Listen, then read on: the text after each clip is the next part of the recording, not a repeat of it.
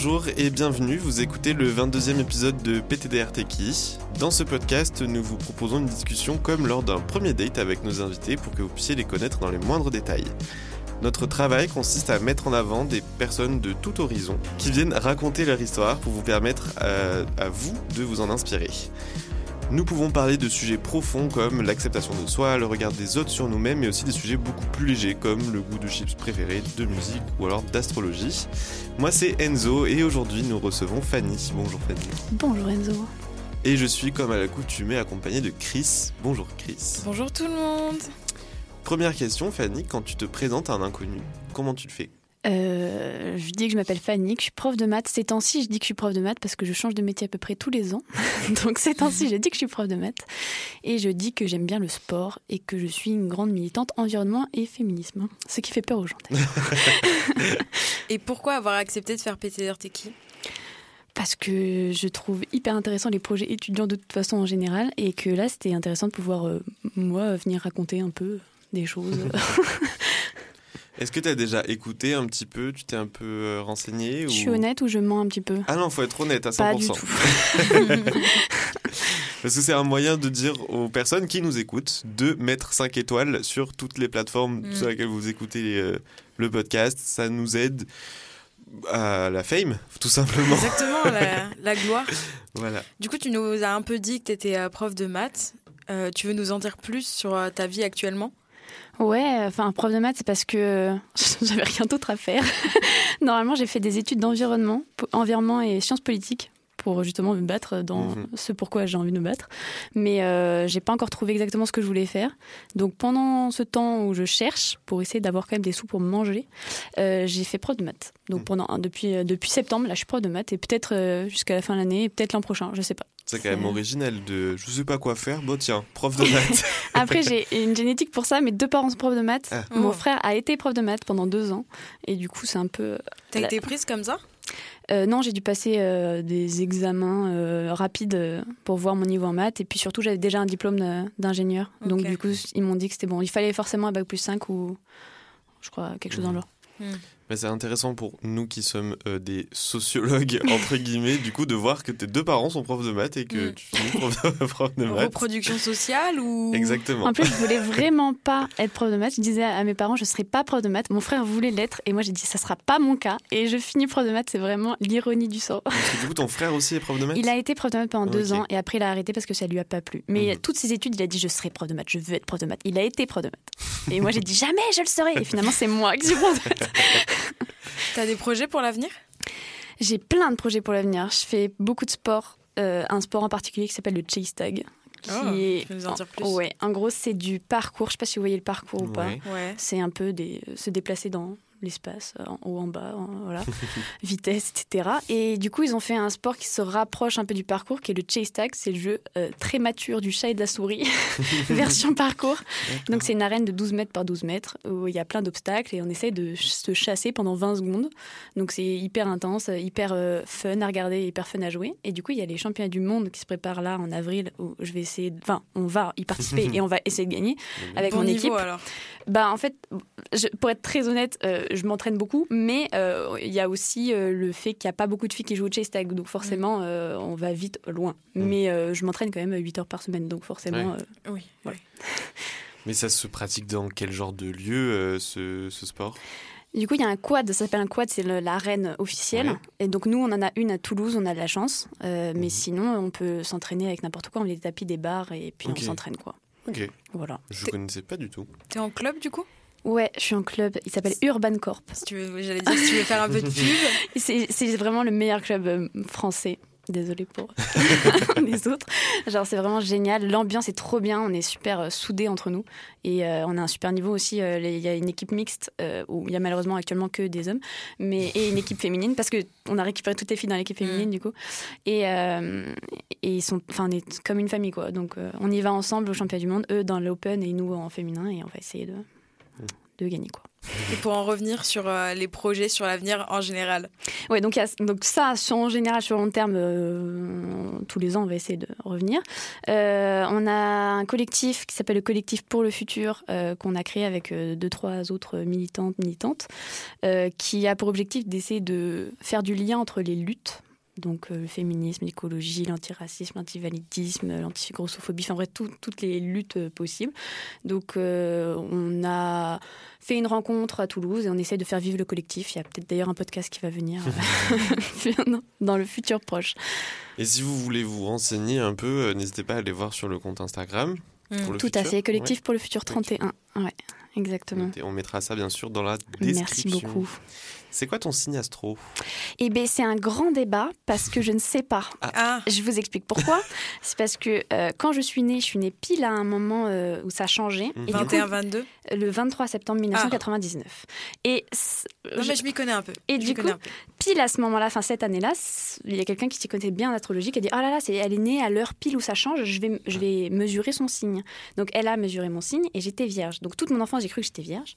Et après, j'ai moi-même, j'ai fait des recherches en tapant le jour et l'heure et j'ai toujours trouvé balance quand je mm. cherchais. Mm. Et quand je mets une heure avant, je trouve en effet vierge ou l'inverse, je sais plus c'est avant, après, je sais pas. Et du coup, je ne sais pas parce qu'elle a quand même cherché le jour de ma naissance, donc elle est peut-être un petit peu plus calée que les algorithmes, mm. mais du bah, coup, je n'en sais rien. Parce que moi, je suis né le 22 septembre. Ok, c'est vrai. 2003, du coup. Ok. Mais euh, mais c'est vrai que il y avait il y avait eu un moment où je lisais euh, un horoscope qui disait que les balances commençaient le 22 septembre. Et donc des fois ça changeait. Ouais, bah, ça, ça change par année. en globalité c'est vierge 22 septembre. Mm. Mais euh, c'est vrai que... Bah, moi ça change. Et du coup je suis née à 13h et quelques, je sais même plus exactement, mais c'est noté. Et c'est pile le moment où ça changeait à cette année-là. Eh et, du coup elle avait mesuré cette dame euh, le jour de ma naissance et elle m'avait dit, elle est vierge. Mm. Et du coup non, enfin quand je vérifie c'est pas ça, donc j'en ai aucune idée. Oui, parce qu'en général, les changements de signes dans le mois, c'est genre vers le 21, 22, 23. Mais du coup, est-ce que tu crois finalement un peu à l'astrologie? Moi, je crois pas trop en l'astrologie, mais je crois en beaucoup de choses euh, moins rationnelles que les maths. Mais euh, l'astrologie, je, en fait, je, je vois pas pourquoi ça fonctionnerait. Mm. Donc, euh, c'est un mystère. C'est, comme une, n'importe quelle croyance. Faut, on y croit, on n'y croit pas. Oui, c'est ça. Moi, par contre, euh, respect pour toutes les personnes qui y croient, mais je, ouais, j'arrive pas à y croire. Je comprends. je comprends tout à fait. Moi, j'y crois moyennement parce que je, j'ai l'impression de correspondre un petit peu euh, au trait de caractère de mon signe, mais sinon. Hmm. Moi, je trouve que c'est un peu fun de faire un peu un semblant d'y croire.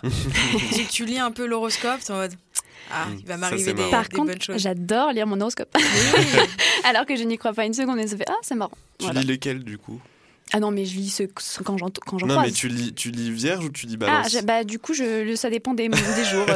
quand, je me sens vierge, je sens vierge. Enfin, je lis vierge. Quand je me sens balance, je lis balance. T'as une préférence de signe peut-être? Euh, Non. Je sais pas en fait, parce que je me suis construite en pensant être vierge et en fait euh, maintenant, euh, comme je sais pas, en fait je crois que je lis les deux et que je prends celui qui m'arrange le plus mmh. dans ce que je dis. Ah ça, mais c'est sûr, je suis balance. maintenant c'est sûr. Mais euh, non, j'ai pas de préférence. Comment tu, tu... Comment tu décrirais ton style de vie? Waouh, sobre. Ok. Ouais, parce que j'essaie de moins possible consommer, de, en tout cas de choses matérielles. Et, du coup, je dépense pas grand chose en termes de d'achat, de choses comme ça. Donc, j'ai pas beaucoup de déco, pas beaucoup de. Enfin voilà, de vêtements ou de choses comme ça. Mhm. Mais par contre, euh, je, dépense beaucoup en activité et en mhm. fun. Euh, c'est-à-dire, je vais boire des verres avec des amis, euh, je vais faire du sport, je vais faire des activités. Donc voilà. Parce que sobre, c'est vrai que c'était un petit peu triste. C'était un peu de fun quand même, entre les deux, quoi. chacun voit sa définition de sobre. Hein. Oui, oui. Mais quelle serait ta vie de rêve si tu avais genre aucune barrière? Si j'avais aucune barrière? Oui. Euh, je partirais à la campagne, euh, genre avec euh, genre des potagers et je vivrais tranquille avec des voisins qui sont mes amis. Enfin voilà, des trucs comme ça quoi. On a vu un débat avec nos amis il n'y a pas longtemps mm. sur... Euh, la campagne qui revient. Mm. sur euh, beaucoup de gens qui ont envie de retourner vers la campagne. Mais en même temps, beaucoup de gens qui, qui sont arrivés en ville et qui ne veulent pas partir de la ville parce qu'ils viennent de la campagne mm. et qui ont du mal parce qu'ils ils ont peur de, s'ennuyer, d'avoir rien à faire euh, dans la bah, campagne. Moi, je, suis un peu entre les deux parce que j'ai grandi à la campagne. J'ai mhm. passé euh, le début de mon enfance à la campagne. Et après, quand mes parents ont divorcé, je suis revenue en ville quand j'avais, je sais pas, 12 ans. Mhm. Et j'avais beaucoup aimé la campagne. J'avais vraiment adoré euh, l'endroit, la liberté de pouvoir se balader, d'être dehors, etc. Et je sais pas, la vie aussi les relations humaines à la campagne, c'est pas la même chose. Enfin bref, il y a plein de choses qui sont géniaux. Et euh, mais par contre, maintenant, aujourd'hui, là, je crois que je préfère être en ville parce que j'ai envie de faire beaucoup trop de choses pour l'instant. Mhm. Mais je me vois pas y rester toute ma vie. Je pense que là, c'est le moment de ma vie où j'ai besoin d'être en ville parce que j'ai plein d'idées, j'ai plein de choses à faire et je peux pas les faire à la campagne. Par contre, euh, au final, euh, là où mon objectif final, ça serait de finir à la campagne. Mhm. Quelles sont les valeurs les plus importantes pour toi? Les valeurs, la gentillesse, je pense que c'est le truc le plus important. Euh, elle est d'ailleurs euh, un peu mise en retrait ces temps-ci, euh, la gentillesse. Les gens mmh. gentils, ils font oh, il est gentil. Mais je trouve que c'est vraiment le truc le plus important et ce que j'aime bien chez les gens quand vraiment on sent qu'ils sont profondément gentils. Et, et, je pense que ça aide aussi dans les luttes parce que quand on est profondément gentil, on n'a pas envie d'être sexiste ou. Je pense que mmh. ça, ça rentre en, en compte quoi. Si on est voilà la gentillesse, je pense que c'est le truc 1. On a parlé déjà un petit peu vaguement des causes que tu combats, notamment par euh, ton collectif qui réunit un peu euh, toutes ces causes-là. Est-ce que tu saurais nous dire d'où vient ton engagement militant? Euh, je me suis demandé, je me rappelle quand j'étais petite, je faisais déjà des, petits dessins de papier, euh, sauver les dauphins. Donc c'est le début de l'environnement. Après, euh, j'arrive pas à me souvenir exactement quand est-ce que j'ai voulu faire de l'environnement, mais juste après le bac, je m'étais déjà lancée dans les études pour faire de l'environnement, mais pas très militant. C'est-à-dire que c'était l'environnement comme un peu greenwashing, comme mmh. on se l'imagine vaguement. Et pendant mes études, j'ai rencontré des tas de gens qui sont passionnés par l'environnement, du coup, et qui m'ont petit à petit amené dans le militantisme. Et ma dernière année d'école d'ingénieur, euh, c'était euh, une classe, du coup, euh, écologie et sciences politiques, donc vraiment des gens hyper militants. Mhm. Et c'est eux qui m'ont montré que, enfin, non, c'était politique profondément et que c'était, il fallait se battre politiquement et que c'était un vrai combat et que c'était grave et que c'était pas, enfin, c'était un, c'était un vrai combat. Donc ça vient de là. Le féminisme, je pense que ça vient du fait que je suis une femme, forcément un peu. Mm. Et le fait quand on fait de l'environnement, euh, quand on fait de l'environnement, euh, on se rend compte aussi qu'il y a plein d'inégalités sociales et que c'est ça qui va pas dans la société aussi. Donc euh, je pense que mm. un mix de tout ça, quoi. Et du coup, ça devient depuis Longtemps ben, Longtemps, j'ai été un peu insurgée de toute façon depuis que je suis petite, sur mes combats personnels au début, mais après sur les combats des autres. Et, euh, et ouais, il y a des choses qui me qui m'énervent. D'ailleurs, j'ai du mal à garder mon calme dans les débats des fois parce que ça m'énerve profondément euh, dans mes tripes, quoi. Et, et du coup, euh, ouais, il faut que je canalise ça en faisant, enfin, en, en faisant mon métier ou des choses comme ça, quoi. Faut mm. que c'est pour ça qu'on a créé le collectif pour le futur, pour faire quelque chose. Parce que si je fais rien, j'ai l'impression que tout va mal et qu'on fait rien. Quoi. Du coup, ton métier de rêve mais justement, je ne sais pas encore. C'est pour ça que je suis prof actuellement. je cherche, j'aimerais bien en fait travailler dans l'environnement. J'aimerais me battre, mais euh, trouver un métier dans l'environnement, c'est compliqué parce que euh, en fait, les vrais combats, ils vont pas être rémunérés. Les, mhm. les métiers qu'on trouve dans l'environnement, souvent un peu bullshit, quoi. Mhm. Et les vrais combats militants, bah, c'est du bénévolat. Donc, trouver un métier de rêve, euh, compliqué. Moi, j'aimerais bien pouvoir éduquer à l'environnement ou éduquer d'ailleurs aux luttes en général par le biais de l'humour ou de divertissement. Mais ça, pareil, en faire un métier, euh, mmh. c'est compliqué. C'est un brainstorming que je fais avec moi-même euh, Et comment ça s'est traduit pour toi, le fait de l'engagement qui est plutôt passé par les études au début, et comment ça s'est traduit euh, dans un engagement plus de combat sur, dans des organisations militantes? Bah, du coup, pendant le long de mes études, la dernière année était vraiment décisive parce que tout au long de mes cours, euh, on nous a dit, euh, euh, même les profs et les intervenants, ils nous disaient c'est la société qu'il faut changer, il ne faut pas rentrer dans le système, etc. Et du coup, on est beaucoup à s'être questionné à qu'est-ce qu'on fait après ces études avec ce diplôme d'ingénieur. Mmh. en plus, c'était la même année où il y a eu un renversement des écoles d'ingénieurs. le discours AgroParisTech, c'était la l'année juste avant nous, ils ont fait un discours pour dire ça va pas les écoles d'ingénieurs, euh, c'est du capitalisme pur, etc. Et nous, on est venu juste euh, à ce moment-là, en fait, on devait choisir une voie derrière, et ça a été un questionnement pour beaucoup dans ma filière, dans ma pro, de qu'est-ce qu'on fait derrière, alors qu'on a un diplôme, enfin purement euh, d'État, et qu'on nous a dit toute notre année. Bah, c'est questionnable de rentrer un système bêtement et de le faire fonctionner. Donc, ça, je pense que ça vient de, de là, de ce questionnement entre les deux trucs qu'on avait. Quoi. Hmm. Alors on va un peu sortir euh, du sujet. quelles sont euh, tes passions ou alors un, un refuge dans lequel tu te sens bien? Et moi, j'ai un problème avec les passions, c'est que j'en ai toutes les 5 secondes. c'est vrai, genre, j'ai bah, le sport en général, mais euh, donc là, j'ai pour une fois trouvé un sport dans lequel je suis bien et j'ai envie de rester, mais souvent, je changeais de sport toutes les 10 minutes. Après, là, je me, m'essaye au dessin, mais ça se trouve, ça va durer 3 mois. Euh, après, euh, j'ai essayé d'apprendre la LSF, ça a duré 3 mois. Enfin, voilà, j'ai plein de petits trucs, j'ai fait du Rubik's Cube, j'ai fait des échecs, enfin bref, j'ai fait un peu j'ai plein de passions euh, à, à un moment de ma vie qui durent euh, quelques mois et après euh, je les laisse un peu tomber. LSF, c'est bien langue des signes. Oui, pardon, langue Oui, des signes française. Oui. J'en ai fait au collège. C'est bien, en vrai. Ça devrait être Ouais. plus appris Oui, dans le milieu scolaire, quoi. Je suis hyper d'accord pour l'accessibilité. euh. C'est super, c'est hyper important. important et euh, et c'est comme une langue euh, comme les autres et qui est encore, peut-être même encore plus importante Mm. Parce que ben on la parle en France et pas assez finalement. C'est ça, quand il y a une personne sourde ou malentendante en France, il y a quand même quasiment personne qui peut la comprendre euh, Mhm. dans les entendants. C'est fou. Enfin, donc c'est pour ça, j'essaie un peu d'apprendre. Mais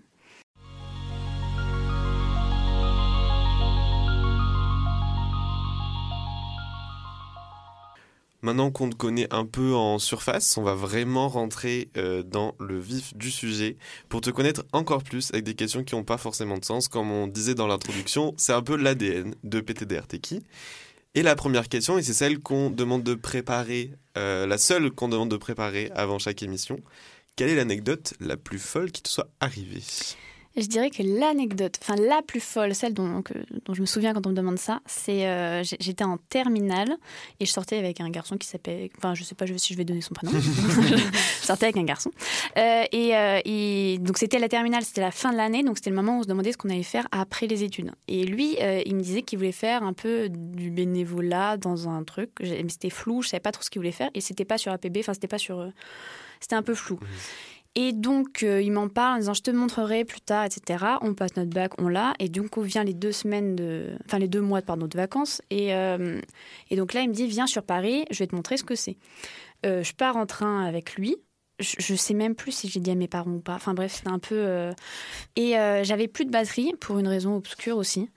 Et je me retrouve dans le train avec lui, en train de partir vers Paris pour une journée entière avec lui. Et je crois que j'avais plus de téléphone. Et il me dit Bon, voilà, en fait, euh, euh, je fais du bénévolat dans une. Enfin, dans, c'est pas une association, c'est un groupe. En fait, c'est euh, c'est une sorte de religion. Enfin, euh, allez, aux États-Unis, ils appellent ça une religion. En France, ils disent que c'est une secte, mais aux États-Unis, ça s'appelle une religion. Euh, je suis scientologue. Et du coup, je me suis retrouvée dans, dans cette. La euh, scientologie. je me suis retrouvée dans ce train avec ce gars qui m'a avoué être scientologue. Et, euh, et je suis partie, j'ai rencontré un gars qui était scientologue, un adulte Mhm. à ce moment-là, qui a essayé de m'enrôler dans le truc. qui me disait Non, mais donne-moi le problème de ta vie, euh, et ben, je vais le régler avec la scientologie. euh, voilà, après, euh, ça permet de pouvoir sortir de ton corps. Enfin, et après, ils ont dit des phrases qui m'ont marqué comme La douleur n'est qu'un message. bah, moi, C'est je une vais- information. je vais rentrer chez moi.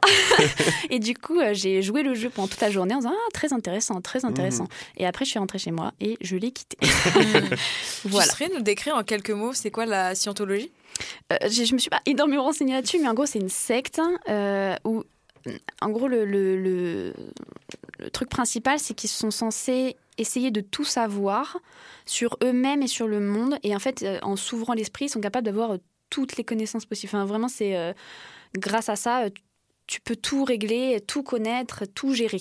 Tu te rappelles du jour de ta naissance. Enfin, vraiment, c'est euh, la promesse, c'est un truc de fou. Et en plus, le gars qui gère la secte, enfin le gourou, je sais pas comment il s'appelle, il a écrit un livre pseudo-scientifique dans lequel il explique euh, scientifiquement pourquoi ça marche. Et du coup, tous ceux qui sont scientologues, ils sont en train de dire, mais en fait, c'est, on a prouvé scientifiquement que ça marchait, c'est pas des croyances, il y a des Mhm. preuves scientifiques. Et du coup, c'est tout réglé en scientifique. J'ai pas lu le livre, mais je pense que ça doit Mhm. être vraiment. euh, on doit vraiment y croire, quoi. Oui. Et, et du coup, euh, ouais, il a été. euh, c'était à peu Et- près ça, quoi. Et attention, parce que c'est pas euh, l'image qu'on a, nous, de la secte, du euh, truc un peu reculé ou quoi, où il n'y a pas grand monde, parce que euh, il y a des personnalités très connues qui sont dans la scientologie, dont Tom Cruise. Ah. Oui, c'est Oui. vrai. Et il y a un très bon podcast qu'on pourra vous mettre en description qui s'appelle, je l'ai retrouvé exprès, Tom Cruise, les mystères d'une vie entre Hollywood et Scientologie. Ça vend du rêve, c'est un podcast de scandale, donc on vous invite, ça, on apprend beaucoup de choses sur la scientologie, c'est très intéressant. Donc voilà, si jamais, une petite, euh, petite recommandation. Faites-nous un retour si vous avez aimé ou pas. Tu nous as dit au début de l'émission que t'enseignais les maths. Est-ce que tu pourrais nous expliquer la différence entre le cosinus et le sinus, comme si on avait zéro base en maths? Waouh Le cosinus et le sinus Ouais. Euh, oui, bah, je vais essayer, mais alors zéro base en maths, ça veut dire que je dois vous expliquer le triangle rectangle ou pas Non, On, on va dire qu'on l'a, le voilà. triangle rectangle. Le cosinus et le sinus, c'est deux fonctions mathématiques qui vont associer un angle et une longueur Mhm. d'un triangle rectangle. Dans le triangle rectangle, il y a le plus grand côté, c'est l'hypoténuse. Ouais. Ok. Ok. Jusque-là, ça va. Il y a un des angles, c'est un angle droit. Ouais. Et les deux autres angles, c'est des angles qu'on ne connaît pas forcément. Mhm. Vous êtes d'accord Oui. On va les appeler A et B. Mhm. OK Euh, tu me regardes en mode. Le côté le plus loin de l'angle A, Mhm. donc à l'opposé, s'appelle le côté opposé. Le A, c'est la petite pointe. Peu importe, c'est un des angles. Ok. Mais ça peut être la petite pointe. le côté opposé à l'angle A, c'est le côté opposé. Et le côté qui est collé à l'angle A, c'est l'adjacent. Et il y a l'hypoténuse. Il y a donc trois côtés. Quand on connaît le côté adjacent et l'hypoténuse, en utilisant le, le cosinus, on peut trouver l'angle A. Alors que si on connaît l'opposé et l'hypoténuse, en utilisant le sinus, on peut trouver l'angle A. Donc ça dépend des longueurs euh, qu'on connaît et des, des angles qu'on cherche. J'ai Voilà. presque compris. Ça me paraît assez clair. J'essaie de faire un résumé très rapide. hein, parce Non, que... en vrai, mais du coup, A et B, on choisit. Oui, C'est assez créatif. c'est juste que l'opposé, du coup, ça sera plus le même. Ok, non, mais c'est une petite liberté, c'est intéressant. Dites-nous en commentaire si vous avez compris. Dites-nous hashtag Team Sinus ou Team Cosinus. C'est quoi ton préféré d'ailleurs? Ouais, Ah bah c'est évidemment le sinus. Hein. Ok. Carrément, évidemment. Non, non, Des c'est genre raisons Ah, aucune, J'étais très premier degré. Des raisons aucune raison. Non, non, j'en sais rien. Quelle est la phrase la plus improbable qu'un de tes élèves a pu prononcer en, en cours avec toi Alors déjà, moi, je suis prof que depuis septembre, hein, donc j'ai pas non plus 15 000 idées. La plus improbable, j'ai pas beaucoup d'exemples, mais euh, je sais que j'ai un élève que j'adore qui... Enfin, que j'adore. C'est c'est euh, c'est, euh, com- compliqué. je sais pas si j'adore ou si je l'aime pas. Mais euh, à chaque fois que je lui parle ou que je le regarde, il fait comme si euh, je parlais à la personne derrière lui. du coup, ça me fait un peu rire en tant que moi, mais ça me Mhm. fait pas rire en tant que prof. Du coup, c'est super dur parce que je dois ne pas rire. En même temps, c'est drôle. Bah oui. Chaque fois, il regarde derrière lui. Non, mais c'est à toi que je parle. voilà, donc c'est à part cet élève qui me prend un peu pour une débile, j'ai pas de phrase. C'est vrai que c'est quand même assez particulier comme, euh, comme position, parce que tu es quand même assez jeune pour une prof, et de se retrouver avec des, des élèves qui ont... Parce que toi, tu as quoi comme classe, ta première, Première seconde. première seconde? Ouais, ils ont 15, 16 ans. Ouais. Mais c'est super dur parce que moi, leurs blagues, elles me font rire. Et Ouais, je oui. suis un peu obligée. Genre, en vrai, ils sont drôles, quoi. Quand ils m'écoutent pas en cours, c'est marrant. Et du coup, je suis obligée de pas rigoler alors qu'il y a des moments où je craque, je fais. Mais euh, du coup, c'est pas sérieux parce que je leur dis calmez-vous. Et moi, je suis morte de rire en même temps Mm. qu'eux parce que leurs blagues étaient drôles. Donc, c'est dur. T'es quel type de prof? Mais c'est compliqué parce que moi, j'aime pas le système scolaire. Euh, Mm. C'est-à-dire que les gens qui sont arrivent pas à rester assis à m'écouter bêtement, je comprends et j'ai envie justement euh, de les aider. Mais euh, donc, je suis un peu arrivée en disant je vais faire un cours hyper et- novateur, ce sera pas les mêmes choses. Je vais essayer de faire aimer les maths aux gens. Mm. Et en fait, je me retrouve avec la réalité du terrain. Il y a 35 élèves. on a un programme de folie à faire et je me retrouve un peu à faire des trucs que j'ai pas envie de faire, comme leur donner, genre si- s'ils font trop de bruit, leur dire de se taire complètement, Mhm. d'écrire bêtement. Et c'est pas ce que je voulais être, mais c'est ce que je suis un peu obligée d'être. Donc Ouais. j'essaie de faire des jeux quand ils sont en demi-groupe, j'essaye de les faire aimer les maths, mais euh, je me fais vite rattraper par euh, la vraie vie, quoi. Ouais. Et du coup, c'est compliqué. Donc je pense que j'essaye. Enfin, on peut pas me, me dire que j'essaye pas, mais je pense que ça rend pas beaucoup. voilà. Quelle serait ta réaction si la personne que tu admires le plus t'invitait à dîner? Et quelle est cette personne d'ailleurs? Putain, les personnes que j'admire le plus, c'est des gens proches de moi. Ah, Donc, euh, c'est intéressant aussi. Oui, intéressant. On n'a jamais eu cette réponse jusque-là, Oui. Donc euh, c'est intéressant. Mais moi, les, les gens que je, je connais pas bien, je peux pas forcément les admirer parce qu'on connaît pas la vie de chacun. Euh, ça se trouve, c'est des connards, ou on sait pas en fait. Euh, donc, euh, les gens que j'admire vraiment, c'est ceux. Je, enfin, je sais pas, ma mère, je prends l'exemple de ma mère, elle, elle s'est dédiée, elle a donné sa vie pour nous, pour nous élever et tout. Elle a fait. Elle s'est jamais laissé marcher sur les pieds, elle se bat pour ses convictions et elle est quand même. euh, Enfin, elle se questionne tout le temps. Là, elle est à fond dans le, dans le, le combat écologique alors que c'est. Enfin, grâce à- au fait que je l'ai l'ai, je l'ai poussée à le faire, alors que mon, mon, mon père freine des cas de fer, alors, et elle, elle s'est donnée dedans. Enfin bref, elle, Mm. elle a, j'admire beaucoup sa façon de voir la vie, quoi. Et donc si elle m'invite à dîner, ça irait, quoi. Oui, oui, j'arrive. c'est vrai que c'est une, une réponse assez. euh, Enfin, une bonne réponse plutôt. parce Après, que il n'y a pas de mauvaise réponse. mais- Oui, c'est vrai. Mais nous, on aurait dit, on aurait vraiment dit Beyoncé. On n'aurait pas dit notre maman, même si on aime On aime, fortement notre on maman. aime nos mamans, mais Beyoncé. Voilà. C'est un, peu- c'est un peu ma mère, Beyoncé. Oui, elle le sait pas. Non, mais. Du Ah, coup, mais par exemple, typique Beyoncé, vous pouvez pas savoir si c'est vrai. Si passer un dîner avec elle, ça serait bien. Ça se trouve, euh, si, si, si. ça se trouve, elle est hyper imbue d'elle-même et, et ça va être insupportable. Non, non, non. non. Alors que ma mère, je sais qu'elle est cool. Moi, je comprendrais tous les états d'âme de Beyoncé. Peu importe. Moi, je Peu comprendrais importe. si elle a besoin d'un mec pour euh, lui mettre ses chaussures. Je dirais oui, je suis en mode, Est-ce que tu Je veux que je mette tes chaussures? Je peux tout faire. T'as besoin d'un gobelet pour cracher ton chewing-gum, mais aucun souci. du coup, t'es pas très star. Euh, pas trop.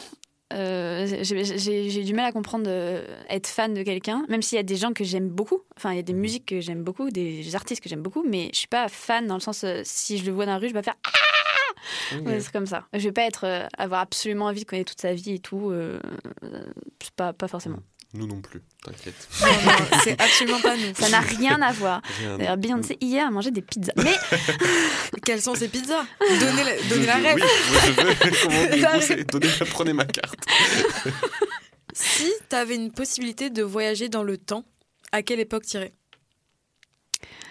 Waouh, ouais. Mais tout m'intéresse. Mais euh, si je pouvais voyager dans le temps, j'irais euh, j'irais à la préhistoire, je pense. Oh. Pour voir comment c'était. Euh, Enfin, ça va être très cliché pour euh, quelqu'un qui se bat pour l'environnement, mais la nature, comment c'était avant euh, genre l'arrivée de Mhm. l'homme Est-ce que c'était vraiment, euh, comme on dit, euh, rien à voir Ou est-ce qu'il il y avait quand même euh, des choses qui se passaient pareil et Mhm. voilà. Sans. Je tente un truc. L'anthropocène? Ouais, C'est ça le mot? Ouais. Voilà. C'était juste pour savoir. C'est juste, ça veut flexer en, en utilisant un terme Écoute, technique. note to flex, mais anthropocène. C'est une ère géologique, enfin, qui est débattue, je crois, dans le milieu scientifique. Il y en a qui disent que c'est une vraie ère géologique, il y en a qui disent que c'est pas une vraie ère géologique. Depuis que l'homme est, est arrivé, parce qu'il a modifié tellement l'atmosphère, etc., que ça a vraiment créé une nouvelle Mm. ère.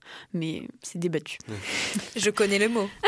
Mais tu, tu disais que c'était pas forcément très original, mais en soi, euh, si, hein, parce que t'es la Première personne à dire cette époque. Souvent, on a les années euh, 70, 70. Ouais. Ah dans, oui. ces, dans ces eaux-là, parce que euh, ben, c'est vachement souvent euh, par rapport à- au côté musical que c'est relié, en Ouais, et fait. puis il y a un côté libération avec mai 68. euh, Mm. En fait, j'aimerais bien y aller de temps en temps, mais d'ailleurs, j'aimerais bien aller un peu de en partout. temps. les dimanches. Non, mais j'aimerais bien aller un peu partout par curiosité. Mais je me dis que les années 70, je sais déjà un peu à quoi ça ressemblait, alors que la préhistoire, c'est très flou. Et donc, Mm. c'est, en- enfin, j'ai beaucoup de curiosité en moi. Et du coup, euh, moins j'en sais, plus j'ai envie d'aller voir. Après, je dis ça, mais ça se trouve, si on me disait préhistoire demain, je euh, attendez, est-ce que je peux avoir une De temps en lance temps, on a dit. Est-ce que t'es du genre à te plaindre? Oui, oui, beaucoup, beaucoup. Mais euh, aussi parce que ça m'aide à extérioriser les petits problèmes et du coup, ça m- m'impacte pas. C'est-à-dire que je suis pas vraiment malheureuse. Par contre, j'arrête pas de me plaindre toute la journée. Mais je pense que ça aide euh, avec le fait que du coup, je suis assez heureuse dans la vie. Tant mieux si ça aide. Est-ce que ça bitch euh, en salle des profs? Sur les élèves? Sur, euh, sur les élèves, Sur la- d'autres profs peut-être? Sur les élèves, euh, pareil, tout. J'ai l'impression de retourner en cours d'école. Je, je te jure, c'est vraiment oh machin, il a fait ça et oh là là et ça me tue. Et les élèves, ils parlent mal aussi. des élèves. J'aime pas Mm. comment ils parlent mal des élèves des fois. Ils disent, oh là là, ça s'habille mal. Oh là là. mais laissez-la Ah oui. tranquille. Donc ouais, ça vite un peu, mais bon après, euh, Mm. je pense qu'il y a c'est tout partout tout le temps. Mais c'est vrai que, quoi. alors, le, enfin, la base de l'analyse est assez euh, étrange, mais vous allez comprendre. Je regarde Glee en ce moment, j'ai pas la ref. et il y a Moi un moment, il y a un moment où euh, deux personnages qui sont les adultes du lycée où ça se passe expliquent que, euh, en soi, dans leur relation intime, ils reproduisent presque les mécanismes des ados du lycée. Et donc, ce que tu expliques de euh, la cour Ouais. d'école vraiment dans la salle des profs, c'est vrai que euh, ça, ça rejoint un peu, un peu ce, qui, ce que j'ai vu dans cette série. Mais c'est ça, j'ai vraiment l'impression que c'est. Ils critiquent euh, ce que font les élèves, mais j'ai l'impression que c'est le même comportement euh, en tant qu'adulte euh, Mhm. derrière, quoi. Donc euh, c'est marrant. On va revenir un peu sur le, côté militant de la discussion. Euh, si tu devais faire un discours ou euh, un petit speech à une personne qui est pas militante pour la, pour la motiver, qu'est-ce que tu lui dirais? Super dur ça parce que je le fais tout le temps et je me fais rembarrer toutes les 10 secondes. C'est-à-dire je tente un nouveau truc, puis après je retente un nouveau truc. J'arrive pas à trouver la méthode pour convaincre quelqu'un. Peut-être pour que ce soit plus simple, quelqu'un qui s'intéresse déjà à la question, mais qui euh, hésite à s'engager Mm. plutôt. Ok, je vais essayer. je me mets dans la peau de la militante. Euh, je vais te regarder comme ça. Je me... Ok, ok. Je suis euh, la Donc, personne euh, qui souhaite s'engager, mais qui a un peu peur. Donc euh, oui, on a besoin, on a besoin de s'engager euh, dans, dans le militantisme parce que s'il y a personne qui s'engage, ça va pas changer. Donc on a besoin, même si c'est une petite part, que tu essayes de, même au moins de convaincre des personnes proches, c'est déjà bien. Mais de pouvoir euh, se battre vraiment, euh, on a besoin de, de soldats, euh, pas forcément de soldats euh, physiquement violents, c'est justement pas l'intérêt, Mm. mais en tout cas des, fi- enfin mentalement présents pour pouvoir convaincre un maximum de personnes. Parce que sinon la lutte elle va pas avancer. Donc, tu peux t'engager de différentes manières, de plein de différentes manières, soit personnellement dans ta vie tous les jours, tu peux t'engager en faisant des actions, en essayant de convaincre des gens, tu peux t'engager dans des associations, tu peux t'engager dans des mouvements militants, tu peux t'engager euh, dans la désobéissance civile non violente. Enfin, il y a plein de choses à différentes échelles et je pense que tout le monde peut trouver sa place et c'est hyper important pour que, enfin, de convaincre des gens et de se battre pour que le mouvement grossisse et que on puisse vraiment faire quelque chose parce que pour l'instant on n'est pas assez et ne rien faire euh, c'est même si on est insurgé ça va pas aider forcément la cause quoi Eh bien, je suis convaincue. Franchement, bravo, bravo. franchement, je m'engage. franchement, je m'engage. Bah, faites de même. On peut pas vous dire autre chose que euh, engagez-vous après ce merveilleux, euh, merveilleux discours. Franchement, on aurait, on, on peut rien dire de plus. Est-ce que tu veux passer une dédicace pour la fin de cette émission comme si on était euh, en 2015 est-ce que je mets euh, Là, on est sur Fun Radio, imagine, Ouais, ou on sur Skyrock, ouais, ou sur sur Skyrock, voilà. mal. euh, je fais une dédicace à mon équipe de Chase Tag euh, Léa et Maëlys euh, je fais le petit mouvement de main C'est très. S- très- SO euh, c'est ça qu'on dit non Je sais pas si en 2015 on disait ça. mais- je sais pas non plus On prend, on prend. Et du coup, on arrive à l'issue de cette émission. Euh, on va te poser la question qu'on pose à la fin de chaque épisode à tout le monde. Maintenant qu'on te connaît un peu plus, Fanny, si on te dit PTDR t'es qui Qu'est-ce que tu vas répondre? Du coup, en résumé, quelqu'un qui se plaint un petit peu trop, mais qui est très curieuse de la vie. Une prof de maths euh, qui ne sait pas pourquoi elle est là, euh, mais qui est très militante. voilà. Très bien résumé. Parfait, parfait. Le, le résumé de l'émission, finalement. Merci Fanny d'avoir répondu à nos questions. Merci à toutes et à tous d'avoir écouté en entier. On espère que cette- cet épisode vous a plu. Si c'est le cas, n'hésitez pas à mettre 5 étoiles sur les plateformes et à suivre notre compte sur Instagram, TikTok et Thread, podcast tout attaché. Ça nous aide beaucoup. On vous souhaite une très bonne journée sur les ondes de Campus FM et sur toutes nos plateformes d'écoute de podcast. À très bientôt pour une nouvelle émission. Merci Fanny. Merci à Chris et merci Enzo.